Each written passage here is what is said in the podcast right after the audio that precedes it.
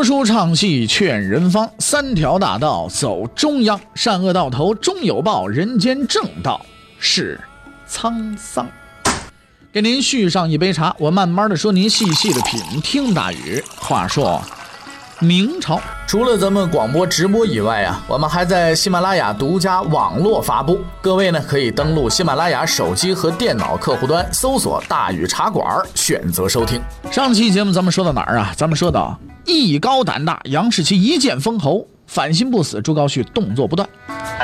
楚军之争呢，暂时告了一个段落啊。太子党经过长期艰苦的斗争，稳住了太子的宝座。当然，主要也是杨士奇的这个功劳啊，也为后来呢仁宣盛世的出现呢提供了必要的条件。那另一方面呢，朱高煦多年的图谋策划虽然说付之东流了啊，那么至少呢，朱棣是绝对不会再考虑立他为太子了啊。不立呢，那这位仁兄自然也不会就这么死心。他把自己的阴谋活动啊，就转入地下了，并且勾结他的同党，准备东山再起，是吧？不过这一次呢，也不打算搞和平演变了，因为在他们面前只剩下一条路了，就是武装夺权嘛，对不对？因为你你你已经不可能再被立为太子了，那怎么办？就只能武装了。虽然方针已经拟定了，但是朱高煦呢，还是很有自知之明的啊，他也知道自己那爹呀，打仗得有多厉害，他也比谁都清楚。只要说呢，这朱棣啊还活着，只要说朱棣还是一精神正常的人。是吧？他就绝对不会呢，是，呃，让这个朱高煦得逞，所以朱高煦也绝对不会在自己爹头上动土。朱高煦决定等，等到时机成熟的那一天。哎，这个时机呢，很快就来了。平定天下，迁都北京，修成大典，沟通南洋，威震四海，平定安南，打压蒙古。朱棣这些年主要就干了这些活。在执政的前十几年当中，他不停的忙活，不停的工作，付出了许多的心血，也获得了许多的成就。正是这些成就，为他赢得了一代英主的名誉。他做了历史上许多皇帝都没有做到的事情，但是他并未感到丝毫的疲惫，因为在朱棣的心目中啊，权力就是他工作的动力。手握权力的他，就跟服了兴奋剂、打了鸡血一样，权力对他而言已经成毒品了。一分一秒也离不开，任何人也没有办法把他夺走。像他这样的人，似乎也是没有，也不可能有朋友的。但是朱棣还是有朋友的。永乐十六年三月，北京庆寿寺，朱棣带着急促的脚步走进了寺里。他不是来拜佛的，他到这里的目的是要向一个人告别的，向一个朋友告别。这个人是谁呢？姚广孝，八十四岁的姚广孝已经无力起身迎接他的朋友了。常年的军旅生涯和极其繁重的参谋工作，耗干了姚广孝所有的精力。当年那个年过花甲却仍然满怀抱负的阴谋家不见了，取而代之的只是一个躺在床上的无力的老者，跟一截木头似的。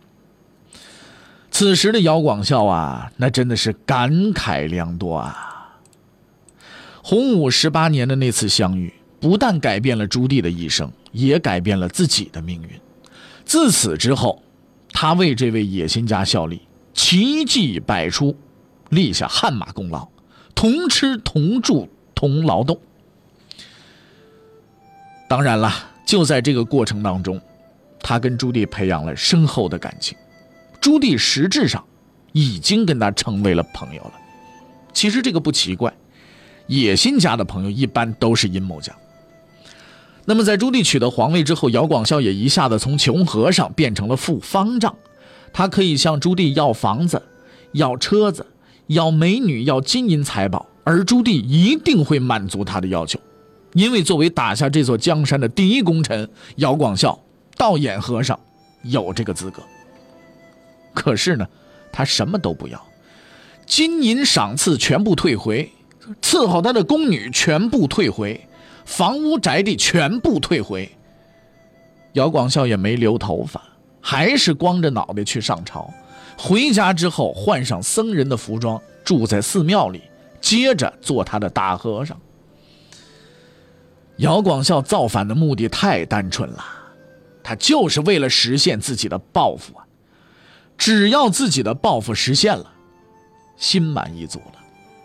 此外，他还十分清楚自己的那位朋友朱棣根本不是什么善类，他是绝对不会容许一个知道他太多秘密、比他还聪明的人一直守在身边的，所以他隐藏了自己，只求平静的生活下去。纵观姚广孝的一生，实在没有多少喜剧色彩。中青年时代不得志，到了六十才开始自己的事业，干的还是造反这整日担惊受怕、没有劳动保险的特种行业。等到造反成功了，也不太可能招摇过市，只能继续在寺里边是吃素、吃斋，而且他也没有类似什么抽烟、喝酒啊、逛窑子、就逛花柳巷，没有这种业余爱好。可以说，他的生活真的是太无趣了。他谋划推翻了一个政权，又参与重建了一个政权，但是这一推一建当中，他姚广孝是什么都没有得到啊。而在某些人看来，他除了挣下一个助纣为虐的阴谋家的名声之外，这辈子算是白活了。他的悲剧还不仅如此，他之前的行为不过是各为其主罢了，也算不上是个坏人。他还曾经劝阻过朱棣不要大开杀戒，虽然并没有成功，却也看得出这个人并非残忍好杀之辈。但是，这并不能减轻他的恶名。因为他毕竟是煽动造反的不义之徒，旁人怎么看倒无所谓。最让他痛苦的是，连他唯一的亲人和身边的密友也对他嗤之以鼻。永乐二年八月，姚广孝回到家乡常州，此时他已经是朝廷的重臣，并且被封为太子少师，与之前落魄之时大不相同，可以说是衣锦还乡。但是出乎他意料的事情发生了，父母这个时候已经去世了。他最亲的亲人就是他的姐姐，他兴冲冲地赶去姐姐家，希望自己的亲人能够分享自己的荣耀，但是他的姐姐是闭门不见。无奈之下，他只好去见青年时候的好友王斌，可是王斌一样是不愿意见他，只是让人给他带了两句话，两句话言简意赅，深刻表达了王斌对他的情感。和尚勿矣，和尚。勿矣呀！姚广孝终于体会到了众叛亲离的滋味。原先虽然穷困，但毕竟还有亲人和朋友。现在大权在握，官袍加身，身边的人却纷纷的离他而去啊！耳闻目睹，都带给姚广孝极大的刺激。从此。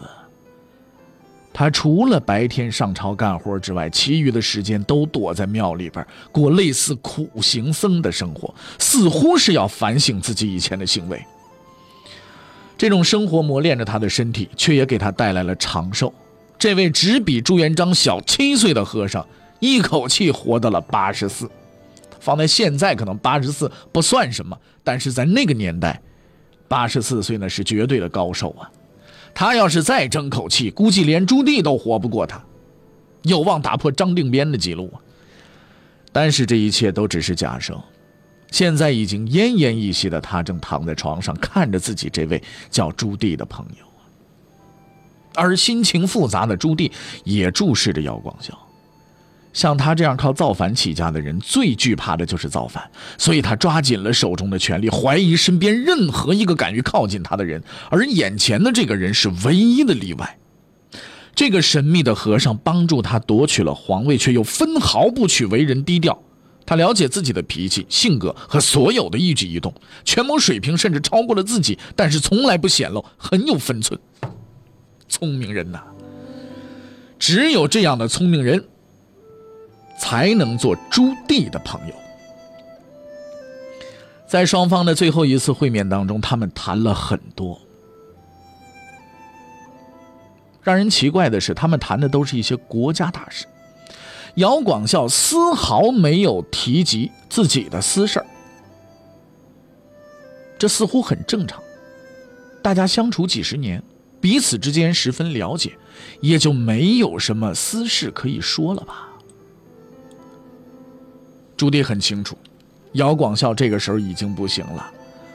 这是一个做事情目的性很强的一个人，他是不可能不给他提供任何的，啊，不可能提这个这个给他提供任何没有目的性的事情的，自然也不会无缘无故在生命的最后时刻找朱棣聊国家大事，他一定会提出要求。朱棣和姚广孝如同老朋友一般的继续交谈着，在他们的心底都等待着最后时刻的到来。话终于是说尽了，两个人陷入了沉默之中。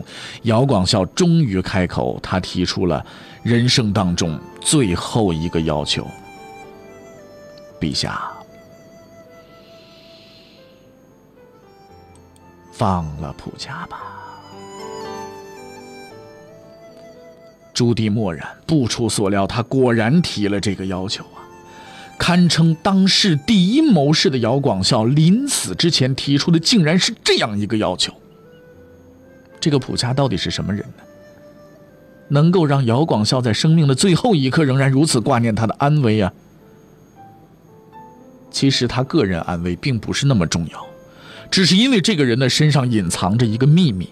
隐藏着朱棣追寻十余年而不得的一个答案，这个秘密就是建文帝的下落。十六年前，一场大火焚毁了皇宫，同时也隐灭了建文帝朱允文的踪迹。等到朱棣带领大群消防队员赶到现场的时候，留给他的只是一堆废墟和活不见人、死不见尸的尴尬局面。从此，建文帝的下落就成了朱棣心头的大患。为了找出这个问题的答案，朱棣想尽各种办法四处找人，只要有任何蛛丝马迹，他都会抓住不放。也就在此时，有人向他告密，还有一个人知道建文帝的下落，这个人就是蒲恰，他是建文帝的主路僧。据说当时啊，正是他安排朱允文出逃的。虽是传闻，但是此人与朱允文关系非常的密切，他确实有可能知道朱允文的下落。朱棣听说之后大喜，就把他关进了监狱。至于他是否拷打过蒲家，他又是如何回应的，史无记载，我们自然也不得而知。但我们可以肯定的是，他并没有从这位主路僧的口中得到他想要的东西，因为直到二十年后的临死前，方才找到问题的答案。但是普恰却从此开始难见天日了。他不但是一个特殊的政治犯，还是一个绝对不会被释放的政治犯。原因很简单，他不说出朱允文的下落，自然不会放他；而如果他说出来了，朱棣也绝不会把这个知情人释放出监狱。依着朱棣的性格，他很可能是杀人灭口，一了百了。如无意外，这位大和尚这一辈子就要在牢房里度过了。但是现在意外发生了。朱棣知道姚广孝这个要求的分量，普恰是不能放的。但这毕竟是自己老朋友这一生当中最后一个愿望，实在难以抉择。姚广孝目不转睛地看着沉默当中的朱棣，他知道眼前的这位皇帝正在思考，准备做出决定。想了一会儿，朱棣看着姚广孝说：“好吧，我答应你。”姚广孝释然了。他曾经亲眼看见，在自己的阴谋策划之下，无数人死于非命，从方孝孺到黄子成，凌迟灭族，这些无比残忍的罪行就发生在自己的面前。他曾经劝阻过，但是无能为力。虽然这些人并非直接死在自己手上，但他确实是这一切的始作俑者。虽然他不是善男信女，但他也不是泯灭人性的恶魔。残酷的政治斗争和亲人朋友的离去，让他开始反思自己的行为。很多人因为他而死去，他却背负着罪恶活了下来。所以他在生命的最后时刻，提出了这个要求，不是为了救赎普恰，而是为了救赎他自己的灵魂。精神上得到解脱的姚广孝，最终也得到了肉体的解脱。三月十八日，姚广孝病死于北京庆寿寺。年八十四岁，这位永乐年间最伟大的阴谋家终于含笑离开了人世。他付出了很多，但却似乎并没有得到什么。他的前半生努力实践着自己的抱负，后半生却背负着罪恶感，孤独的生活着。无论如何，对于他而言，一切都已经结束了。朱棣也遵守了他的诺言，放出了普家，不是因为仁慈，而是出于对老朋友的承诺。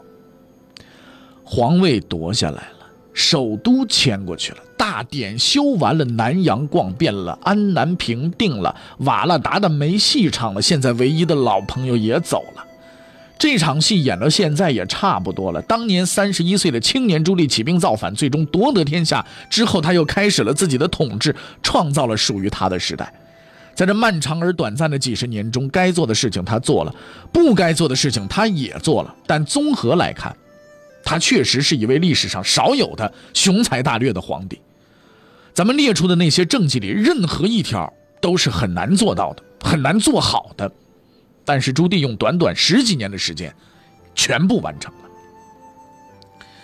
做皇帝做到这个份上，也不容易啊。那么按说有如此的功绩，朱棣应该心满意足了吧？但其实不然，在他坐在皇位上的每一个白天，睡在寝宫里的每一个夜晚，有一件事情，总是缠绕在他心头，如噩梦般挥之不去，斩之不绝。没错，朱棣始终挂念的这件事就是朱允文，他到底是死还是活？如果活着，他现在是在什么地方？不过朱棣不用等太久。很快，他就会知道这件事情的答案了。永乐二十年，公元一四二二年，欠收拾的阿勒台又开始闹事了。他率军大举进攻明朝边境，其本意只是小打小闹，想干一票抢劫。估计明朝也不会把我怎么样吧？这一套理论呢，你用在别人身上可能行得通，但可惜的是，他的对手是从来不知道妥协的朱棣。朱棣听说怎么着？十二年前我不是已经把他摁趴下了吗？哦，现在又站起来了，是不是？也不多说，啊，五十五岁的朱棣，是吧？好勇动狠的个性从来没减退。你不是不服吗？你不是又站起来了吗？好，打到你服为止。同年三月，朱棣又一次亲征，大军浩浩荡荡向鞑靼进发，一路上都没遇到什么像样的抵抗。到了七月份，大军抵达啊，这个沙会园，接近了阿鲁台的老巢。阿鲁台呀，这边也实行了一个政策，什么不抵抗政策。那么不抵抗是不是说阿鲁台有什么后招啊？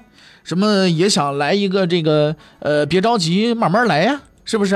慢慢拖拖垮了之后拉倒啊，也想来这个事儿有没有呢？没有。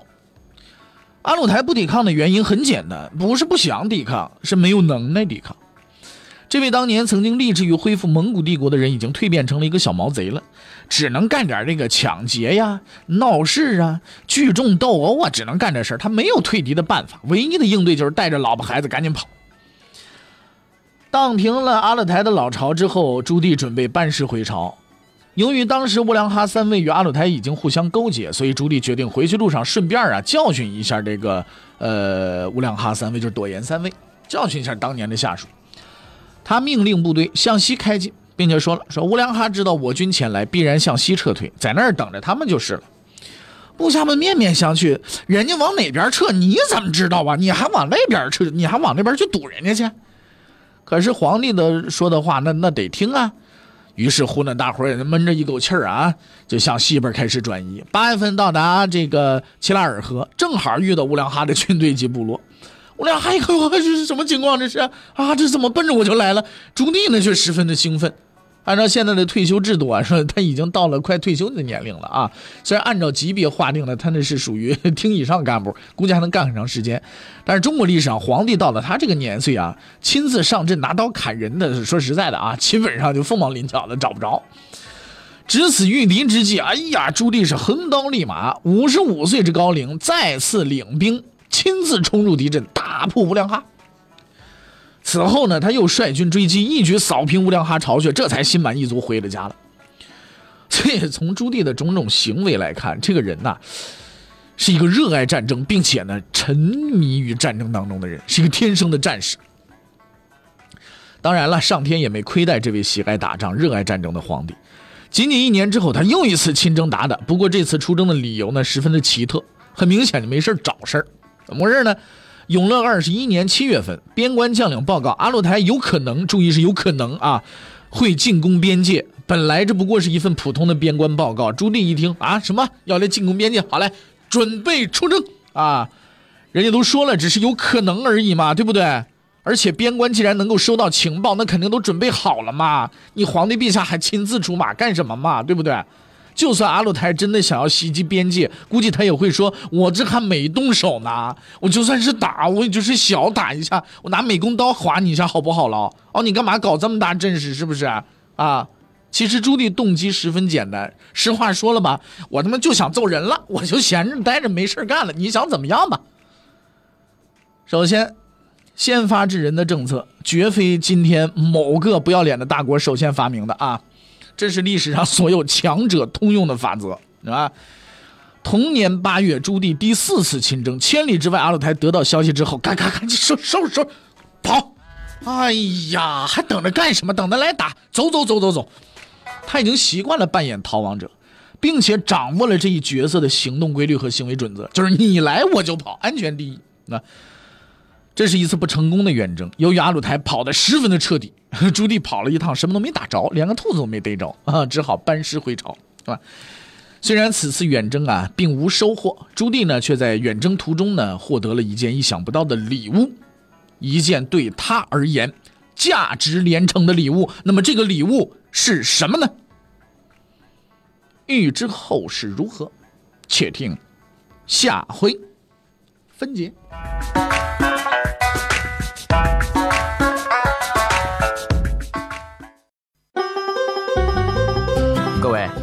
你想跟大禹交流吗？你想跟大禹辩论吗？